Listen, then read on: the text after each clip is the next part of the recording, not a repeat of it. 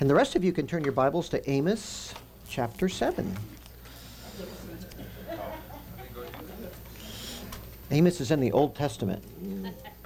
And we're on page 1474. Oh, different?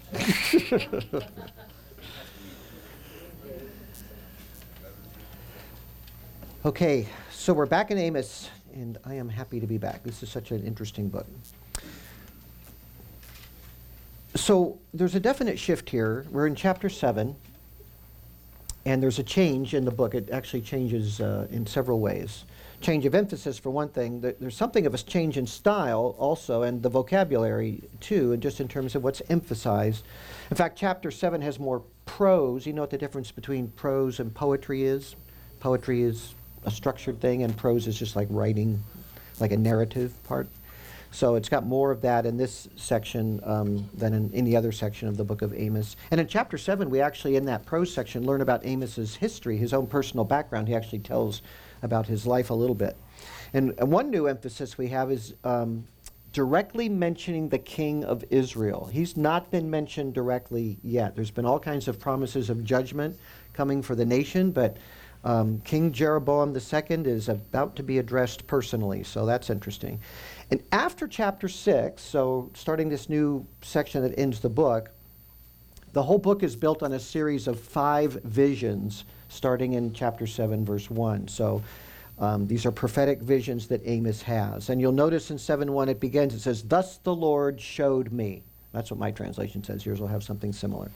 "Thus the Lord showed me." So 3 times in chapter 7 in verse 1, and then in verse 4, and then in verse 7, you see that formula.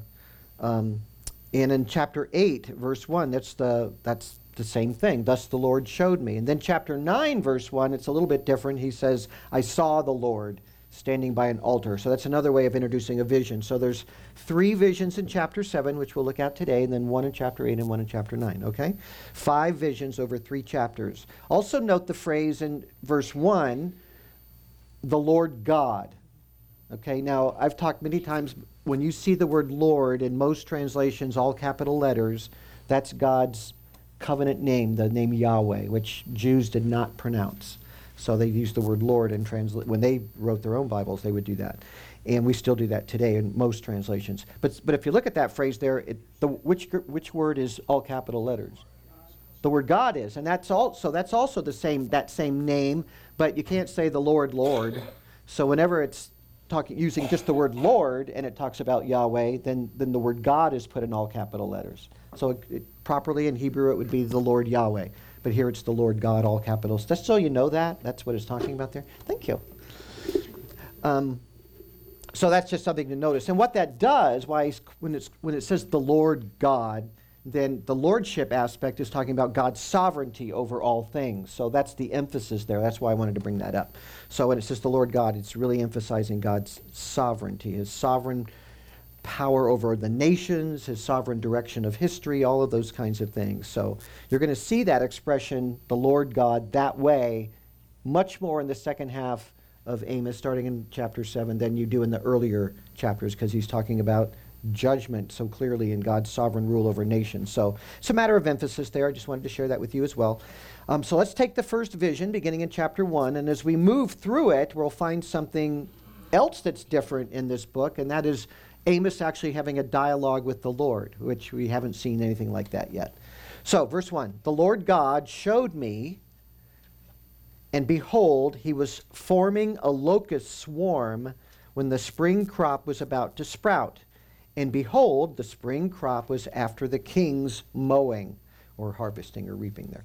So now these are visions, right? So typically what is seen by a prophet is representational of some kind of coming event. It could be actually the very event that's going to happen, but often it's sort of metaphorical language or some kind of picture language to describe something that's coming when they have a vision. Sometimes they're very wild visions, like Zechariah has a really wild one. Someday we'll do Zechariah, but I can't even figure out those visions half the time. But sometimes the imagery is fairly literal, and sometimes it's more metaphorical. But anyway, the first vision he has is locusts hitting at a crucial time in the calendar year of Israel. So there's two main harvest seasons in Israel. There's an earlier one and a later one. And the earlier one, the king takes his portion. So the second one's more important for survival and those kind of things. And so this plague of locusts is hitting the second crop, and it would be just devastating. And the way it's described here is really intense. It's like they eat up everything. So locusts come. They still come to Israel in those places today, but there's more technology to fight them now or beat them off. And sometimes the swarms are much larger than at other times, and those are years that are particularly devastating. And he's looking at a swarm of locusts that literally eats everything down to the ground, everything.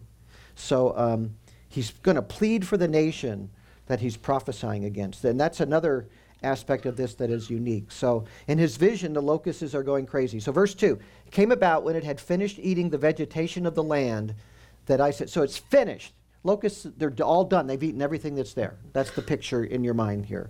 And so I said, Lord God, please pardon. How can Jacob stand? For he is small. So Amos is pleading with God to spare the nation that he's been prophesying judgment against all this time. But the vision is so horrific to him, seeing how much devastation there was, everyone's going to starve, you know. So he's pleading with God, like Moses pled. Moses, remember, pled for the protection of the people that wanted to kill him. And Amos also is pleading for God's protection on people that are going to be judged by God. He knows that. He's sent there to tell them that, but he cares about them. So, you know, when we share the gospel and tell people there's judgment, it's the same way. We care about them. That's why we're telling them. It's not that. But anyway, he's actually pleading for God, with God, to not do it. And what happens? He says, this famine is too much. Verse 3, the Lord changed his mind about this. It shall not be, said the Lord. Wow. Just like Moses turned God's anger away from the people, Amos is turning God's anger away. At least that's how it seems. So there's a second vision. Now this vision is even worse. It is a huge, raging fire. It's more than just a brush fire. It is a fire that is so unquenchable that if you took the oceans and poured them on it, it wouldn't put it out. So this isn't a fire that's even burning fuel. It's the Lord's fire. It's actually like on Mount Sinai. It's a divine fire, if you will. It's complete destruction of everything. So verse 4, the Lord God showed me, and behold, the Lord God was calling to contend with them by fire, and it consumed the great deep and began to consume the farmland. So it's consuming like the Mediterranean Ocean. I mean, it's like there's no way to put it out. It's like this incredible vision that he's having. It's just not a little fire. It's way beyond that. It's a massive destructive fire that is unimaginably grand. Nothing can put it out. So he cries out again, verse 5. I said, Lord God, please stop. How can Jacob stand? For he is small. And the Lord hears Amos in verse 6. The Lord changed his mind about this. This too shall not be, said the Lord God. So just as with Moses, now look, God is not surprised that he's going to make this prayer, and God isn't saying, Amos, you're so right. I'm just not going to do that. It's just like with Moses. God knows, God wants Moses to pray for the people so he can answer them. So these kind of conversations are divinely arranged by God so that people will pray and he will answer their prayers, which is exactly what happens when you pray. Do you ever tell God something he's not aware of?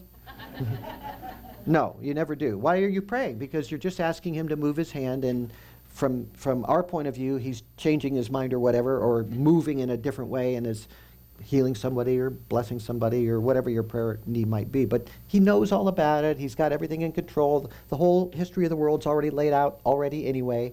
But he wants us to communicate with him. So, and his will is secret to us. So he wants us to pray, and often he'll answer those prayers. So it's like that. So he wants Amos to pray just like he wants us to pray. So the prayer of Amos and God's relenting and actually saying, I won't do that, it's actually building up to a point for this third idea that's going to come out here, this third aspect of the vision here.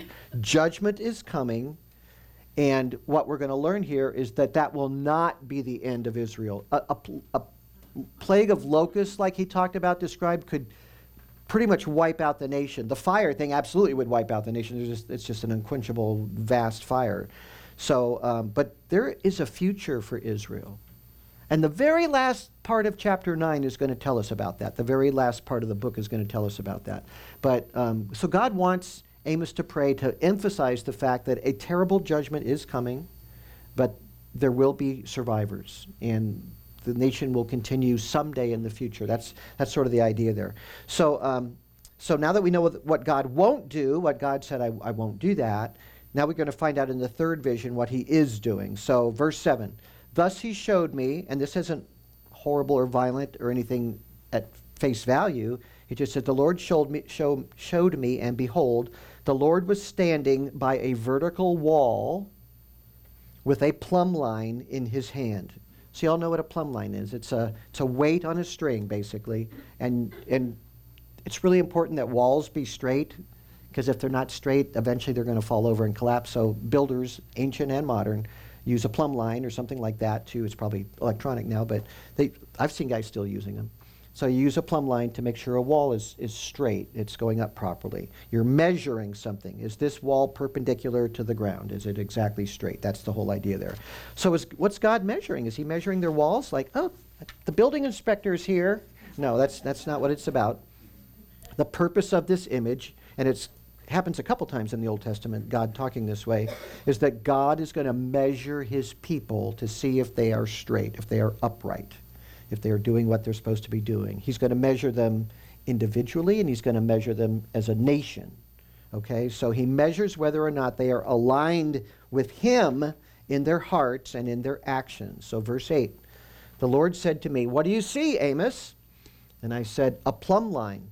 Then the Lord said, behold, I am about to put a plumb line in the midst of my people, Israel. I will spare them no longer. Notice he calls them my people. So he's measuring them according to this foundational relationship they've had ever since God brought them out of Egypt, that they would be his people, that they would obey his commandments, that they would be a light to the world, a priestly nation representing God to the whole world, and they would be blessed, and they would keep his law. So that's all based on the promises made to Abraham, Isaac, and Jacob, and the covenant made at Mount Sinai, where they said, all that the Lord has spoken, we will do.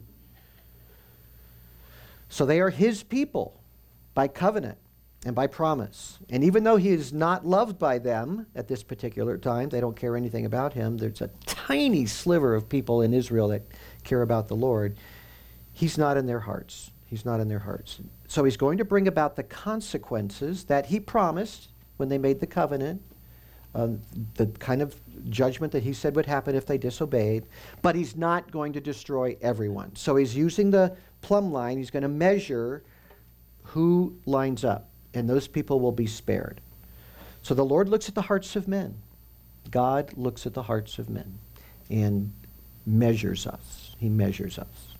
There's basically three divine attributes that kind of come into play here, and I want to talk about those. One thing, like we said, God is omniscient.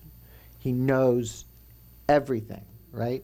So Jeremiah 17:10, I, the Lord, search the heart, I test the mind, even to give to each man according to his ways, according to the results of his deeds.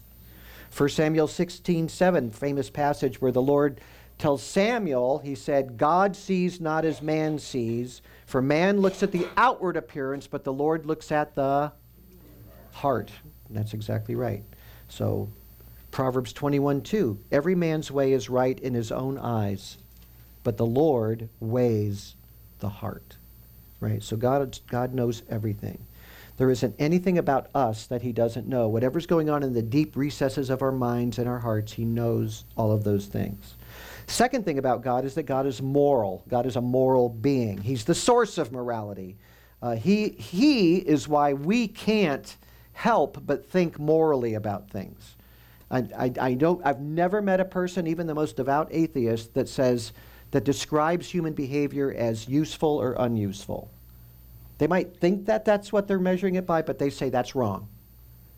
This is evil, this is good. They use that language because we're made in God's image, so we're moral beings, inherently moral. Even if we don't believe in God, we're moral. We can't stop thinking that way.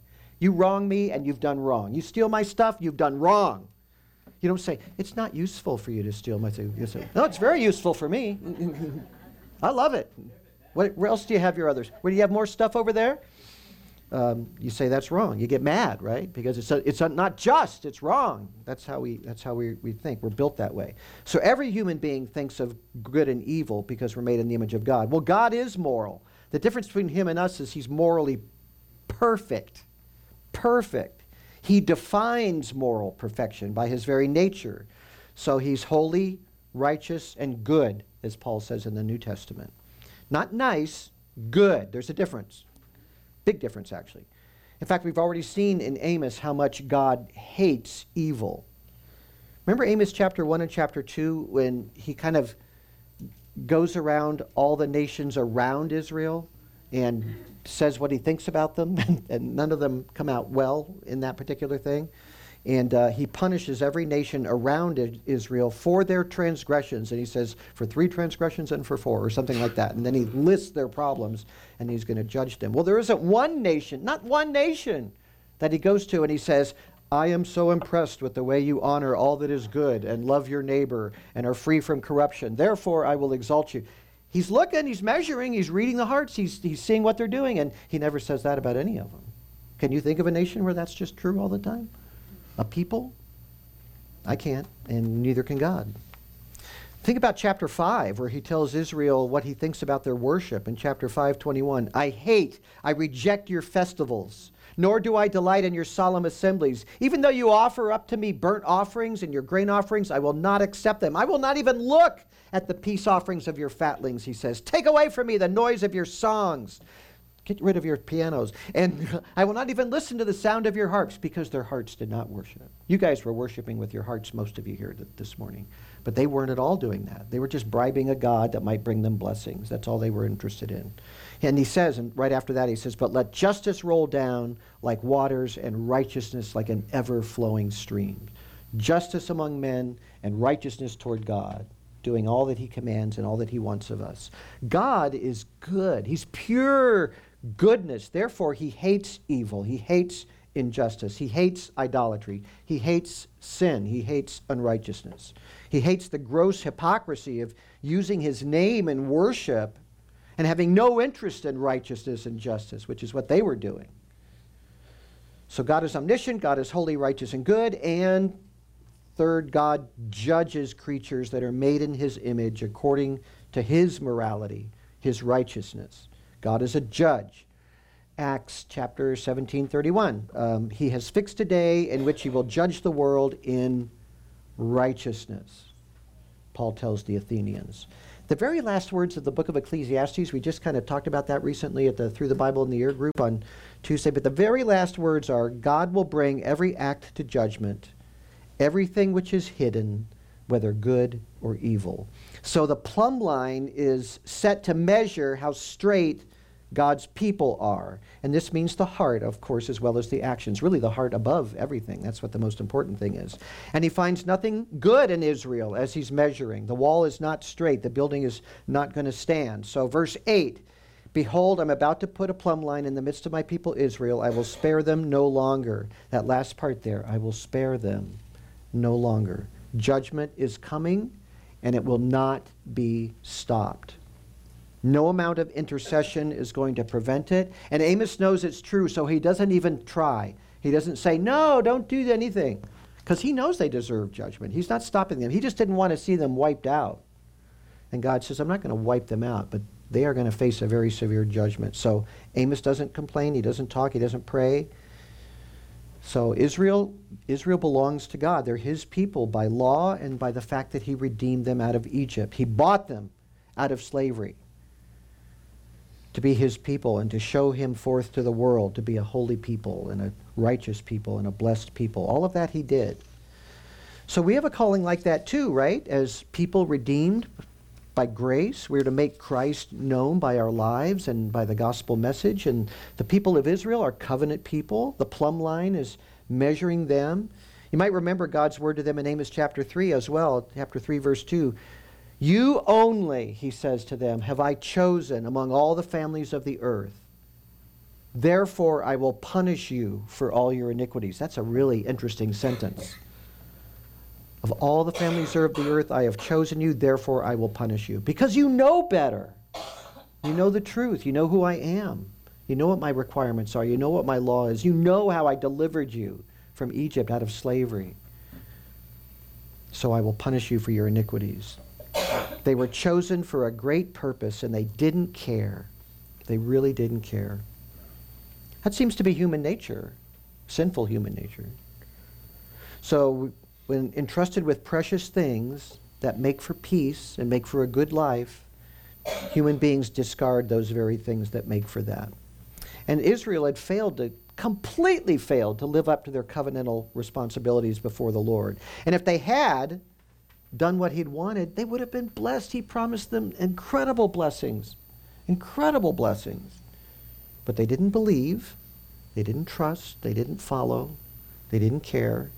They believed what all the surrounding pagans believed, and so they followed their pagan traditions and ways of the peoples around them. Bribe the gods, do whatever you want, be as immoral as you want. And so he's going to judge them. And he focuses really on two aspects of their failure here. Their worship was one we talked about, and their king. And these are the things that are going to perish when God brings this current judgment. Even though God will preserve a remnant of the people for a future blessing to Israel, their worship will end and their king will end. And this is where Jeroboam comes in. So look at verse 9 of chapter 7. The high places of Isaac will be desolated, and the sanctuaries of Israel laid waste.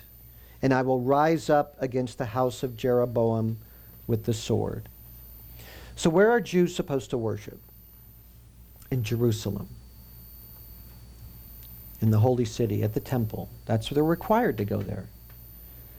But you know, we've talked about it before, they worship pagan idols. That's what the high places. High places, pagans build their things up high because it's, I don't know, it's closer to the heavens or whatever, but they would go up there and worship in perverse and twisted and degenerate ways. We talked about temple prostitution being normal in Israel. That went on up there at those high places. And then it talks about the sanctuaries there. Those are the golden calves that were built. One just before you cross the border to go into where Judah, where Jerusalem is.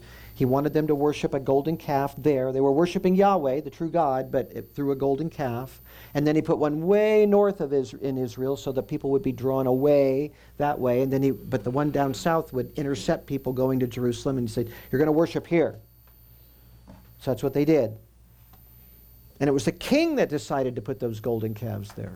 You remember what his name was? The king that made those golden calves? It was Jeroboam. That was Jeroboam the First. Amos is dealing with Jeroboam the Second, who's actually 200 years farther down the line. So they've been doing this all this time, and they never corrected themselves. So these Jeroboam the First and Jeroboam the Second. I want to talk about Jeroboam the First for a bit. There's a part of history here that most Christians aren't real familiar with, about the dividing of the nation. So we know that after Solomon, the nation divided into Judah in the south and Israel in the north.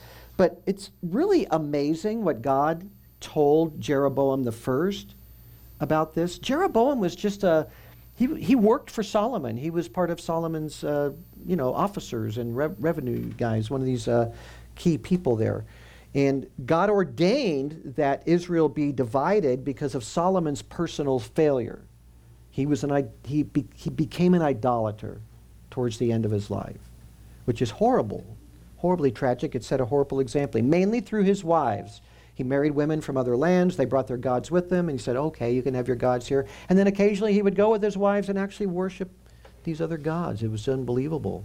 So God said he said, for David's sake, I'm going to let Solomon complete his reign, but after that I'm going to split the kingdom. God decided to do that. So Jeroboam had served Solomon, and God sent a prophet who quite dramatically tells Jeroboam that for David's sake, the kingdom of Solomon would remain unified until he was dead. But when Solomon died, Jeroboam would be given authority over 10 tribes, the northern tribes. So here's just a guy, just one of the officers, and God sends a prophet to tell him, I'm going to give all of those tribes under your care. Now, that's quite a privilege. Thank you, Lord. I will serve you faithfully, he did not say. And he tells him, he says, I'm going to leave the tribe of Judah with Solomon's son. He'll be over that tribe. In fact, he says quite literally, he says, I will give one tribe that my servant David may have a lamp always before me in Jerusalem, the city where I have chosen for myself to put my name. So the prophet tells Jeroboam, Jerusalem is still the worship center. That's where God's name is. And David's son will rule over that. Solomon's son will rule over that. But the rest of it I'm going to give to you, Jeroboam. And you will rule it for me. But don't forget, that's the center of worship is still Jerusalem. Nothing changes with regard to that. He tells him that. Mount Zion, Jerusalem. All of this is in 1 Kings chapter 11, one of the most important chapters in understanding the flow of Israel's history in the Bible. And God does not assume that Jeroboam is going to be this corrupt, horrible, idolatrous, wicked man. He doesn't assume that. He's making him special promises. In fact, in 1 Kings 11:37, he says this. To Jeroboam, he says, I will take you, and you shall reign over whatever you desire, and you shall be king over Israel. Then it will be that if you listen to all that I command you and walk in my ways and do what is right in my sight by observing my statutes and my commandments as my servant David did, then I will be with you and will build you an enduring house as I built for David. And I will give Israel to you. What a promise! What a promise! So he had the opportunity to build a lasting dynasty in obedience to God. He had a word from the Lord, a wondrous promise. The God who made the universe promised Jeroboam that he would build him an enduring house. All he had to do was follow the law of Moses. That's all he had to do, was be faithful. Immediately, when Solomon died and he became the ruler of Israel, he built the golden calves. Immediately. That's what he did. First thing he did. He didn't honor the Lord. He didn't trust the Lord. He didn't believe the Lord. He didn't love the Lord. So here we are in Amos's time, 200 years later, basically, with another Jeroboam who trusts also only in his own ideas, his own intellect, his own wisdom for holding a kingdom together through force or whatever, and it's going to fail. That's what Amos chapter 7 is about. So this next part is a shift in literary style. This is where we go into the prose section, the narrative section, but we see the same thing. So we're moving from prophetic poetry to narrative. The story in prose is about Amos's relationship with a priest named Amaziah, who was the priest at Bethel, where he built the golden calf that was right on the border of Israel just before the people went there. So it's a conversation between Amos and this priest of the golden calf, Amaziah. That's where we are now. So Bethel was that religious shrine there. So in verse 10, we meet the current priest of Bethel. Then Amaziah, the priest of Bethel, sent word to Jeroboam, the king of Israel, saying, okay, the priest is writing to King Jeroboam, saying, Amos has conspired against you in the midst of the house of Israel. The land is unable to endure all his words. For thus Amos says, Jeroboam will die by the sword, and Israel will certainly go from its land into exile. That's a pretty serious accusation to make against anybody in the time of a despotic king with the power of life and death in his hands. So he's telling him directly that Amos is proclaiming his death, the king's death, and the fall of the kingdom to the Assyrians, which was this rising empire. Kings don't like to hear that stuff. But you know, it's interesting, Amaziah doesn't do any harm to Amos. A lot of prophets in the Old Testament were physically attacked or even killed for making prophecies like that, but they don't kill Amos. I think because things are going so well for the kingdom. They're riding high. That's the historical context. They're rich, they're powerful. Israel seems like it's probably stronger than it's ever been, and they're confident. They're confident. So he doesn't hurt him, but he does tell him to hit the road. So verse 12, Amaziah said to Amos, go, you seer. Seer is another name for a prophet. Flee away to the land of Judah, and there eat bread, and there do your prophesying. Go home and prophesy. But no longer prophesy at Bethel. That meant that he was prophesying at Bethel. So he wasn't just walking around town he went to the golden calf place, and when people were coming there to worship, he'd make all these prophecies. Don't do that, for it is a sanctuary of the king and a royal residence, he says. And again, Amos, as far as we know, never suffers physically from the leadership as other prophets did. It might be because, again, they're so at ease. But at this moment, Jeroboam seems to be very secure. So Amaziah is just telling him to scram, skedaddle, vamoose, go away, make yourself scarce. Those are all Hebrew expressions, by the way. Not really. Okay. Anyway, unsurprisingly, I think that's how elites in American culture regard people that are faithful to the Lord as well. Just be quiet. Just go away. Go sit in your churches. Don't talk. So he says, go home to Judah, prophesy there. And he treats Amos like he's just a weird guy doing his own weird thing. He's like a lunatic or a madman, some kind of religious kooky guy. So Amaziah is a priest who doesn't fear God. He doesn't think that prophets are anything to worry about. It doesn't bother him that these prophets are saying these things. It doesn't bother him that these truths are coming to him. So Amaziah's job is to run a shrine to Yahweh to keep people from worshiping where they're supposed to. That's his job. That's it. It doesn't have a theology. He doesn't believe anything in particular. That's his mission in life. And that's where Amos has been telling his story. So who is Amos? Why is he there? Listen, he answers him. Verse 14, Amos replied to Amaziah, I am not a prophet, nor the son of a prophet. I am a herdsman and a grower of sycamore figs. But the Lord took me from following the flock, and the Lord said to me, go prophesy to my people Israel. So he's not bonkers. He's not a religious enthusiast. This isn't his idea. He was really happy tending his flocks and taking care of his sycamore trees. He's not from the school of the prophet. When he says, I'm not a prophet or the son of a prophet, he's not part of the prophetic community, which we've talked about before. There was a school of the prophets. There are the sons of the prophets talked about in the Old Testament. Bands of people, groups of people that were together. Then some of them were real prophets and the others supported them. He said, I have nothing to do with those people. I'm just a herdsman. And I take care of my figs. That's what I do. God told me to come here and speak to Israel. So that's why I left Judah. That's why I'm here. God gave me the message I'm speaking, he's saying.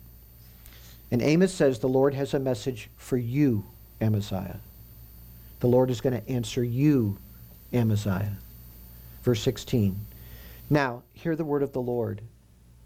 You are saying, you shall not prophesy against Israel, nor shall you speak against the house of Isaac. Therefore, thus says the Lord, your wife will become a harlot in the city, and your sons and your daughters will fall by the sword. Your land will be parceled up by a measuring line, and you yourself will die upon unclean soil. Moreover, Israel will certainly go from its land into exile. He's describing the Assyrian invasion, which is only about 30 years away. And they're going to take all the elite people away that live and take them into their land and make them their slaves. They're going to destroy the cities and tear down the walls. They're going to slay. Now the Assyrians, brutal people. They make the Russian army look like Boy Scouts in terms of all the kind of monstrous stuff they're doing. They were deliberately a terrorist nation. They wanted to just make people so afraid of them, so they built mounds and mounds of human heads. They did all kinds of incredibly horrible things. They flayed people alive, cut all their skin off. It was part of their method. He's saying, that's going to happen to your children. Your wife's going to end up without support, she'll have to turn to prostitution. You will be carried away and die in an unclean land. You know, the Bible says in Hebrews chapter 10, it's a terrifying thing to fall into the hands of the Lord. It really is. It really is. So Amaziah was the worst of the worst as a human being, leading people away from God. That was his mission in life. That was his job. There's a lot of different ways that men do evil, but leading people away from God to intentionally do that, there's nothing worse than that.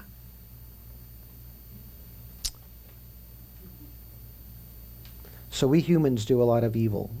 It's really interesting when you watch the war going on right now, because you hear people in Ukrainian cities and people being interviewed saying, "This is the 21st century. We don't do this anymore." Yes, we do. Yes, we do. Human nature hasn't changed. Human nature is violent and cruel and unjust. You know, one blessing of living in a democratic republic like we do and having a constitution that actually spells out our rights, the whole purpose of that system, if you read the Founding Fathers, read the Federalist Papers, it's to keep evil balanced, not to keep it away, because that's impossible, and they knew that. They knew human beings were corrupt. It's to balance things so that nobody gets the top. So you have a government that's divided in different branches, and you have no one group can ascend to the top, because then they might get voted out against. So as long as people follow the system, and then you have certain enumerated rights, so you can go to the courts if the kings or the rulers violate your rights, and the courts can overthrow what the king is doing, and all that kind of stuff. That's how they thought about it. I mean, the president, of course. But that's what they mean. That's the system. But all it's doing is keeping evil in check. But it doesn't mean we're all good. Or is there a total lack of corruption in our government? I mean, is it all about how wonderful they want things to be for us? Is that really what it's all about? So we always have to be diligent, because evil is always finding its way, right? There's always evil going on. So we have to be vigilant to keep our rights. Humans are not good, and God's judgment is very real, and his hatred of evil is very real. And you and I are dealing with a being that is pure holiness. He's our creator, but he's pure holiness. He's not mean, he's good, pure goodness. And we live in such a sinful world that real goodness looks weird to people. They don't get it, just like what you were sharing about Jennifer's situation. What? Faithfulness? Your husband, you trust him? God doesn't change like we do. So human beings are constantly reinventing morality to suit their own desires and lusts, right? That's changing all the time. Morals change and cultures change. People delight to invent new ways to do evil, but judgment is real, and God's judgment is eternal. And let me tell you why I think God acts in history. You know, people say the Old Testament's so different than the New. The Old Testament seems so temporal, and the New Testament talks much more in eternal terms, generally speaking. And that's because spiritual realities are not visible to us, are they? I mean, I can talk about hell and heaven, but we've never been there.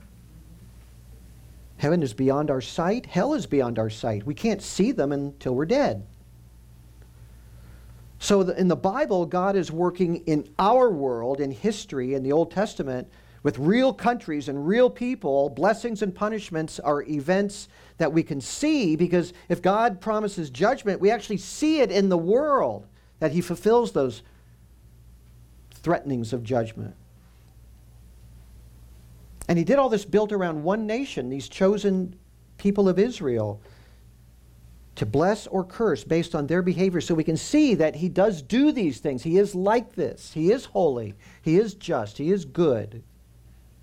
So we have this amazing account of God directly dealing with the children of Abraham, so we can see what he's like. We see God's favor in the world. We see their sin in the world. And we see in this world how God reacts to sin. God's message to Amaziah could be, "You will go to hell for your idolatry," but that's out of sight, isn't it? Yeah. Amaziah keeps living his perfect life and doing his thing, and then he dies and he's gone, and maybe he's there, maybe he isn't, I don't know. But the destruction of his nation, the wrecking of his family, him going into exile and dying in an unclean place, as he puts it, we see that.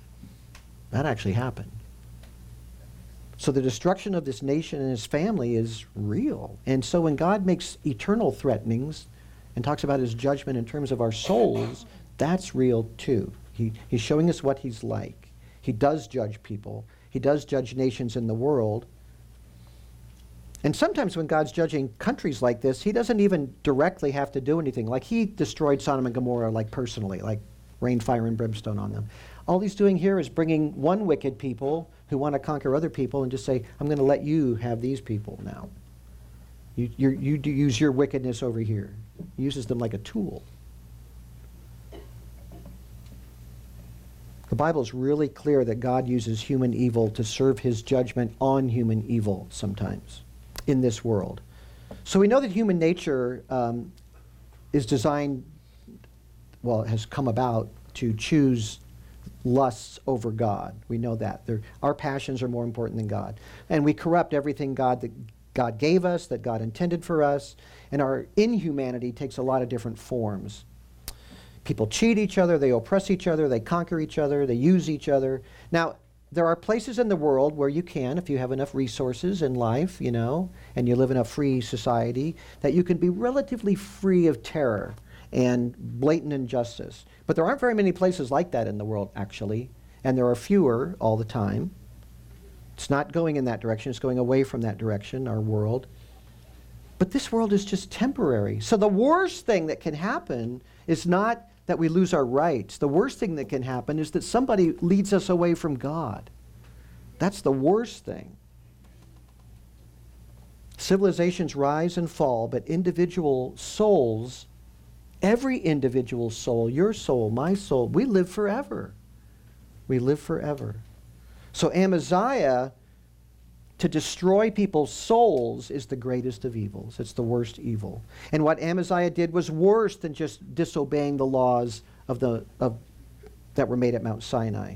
So here he is standing beside his golden calf, leading people away from God, and now he's telling a messenger of God to shut up and go home. That's quite similar to what we see today with some of these people that are deconstructing their faith. They're literally trying to lead people away from Jesus Christ, to lead them away from God, and encourage other people to do that as well. And people that don't have God's grace in their hearts, that have their hearts open to him, to them God is too severe in his goodness. He's too good. He's too severe in his goodness. And as we have seen, God does condemn sin thoroughly. But the great news, and that's the best news of all time, is that out of this incredible love, God condemned sin in his Son, Jesus Christ, so that we could be forgiven and live with him as his children forever. If we humble ourselves before him, we become his children for eternity. That's the reality. Salvation isn't easy. It's very costly. It costs blood, but not our blood. It's the blood of Christ that saves. His blood cleanses us because it satisfies the justice of God. Jesus is literally the judge serving the sentence that we deserve, and that sentence is death. Most people disdain the blood of Jesus. I don't need that. Yes, they do. Yes, they do. Everybody does. So God's judgment is real, and so is his incredible mercy to the undeserving. And we can see it right here in a this world sense in the Old Testament. It's good stuff, but it prepares our hearts to understand what Christ has done for us by bearing our sin. Let's pray. Lord, as we consider your judgments, we acknowledge that they are right and good. Nothing bad comes that humanity has not called down on itself. But even in judgment, Lord, we see your mercy because you tell us and you show us what sin deserves, and that awakens us. And your mercy in Christ is so gracious. We want to cling to it, cling to him with full hearts, full of gratitude for such a worthy Savior. So we thank you for that. And as we celebrate at your table this morning, may we be ever mindful of your mercy and grace to us in Christ. Amen.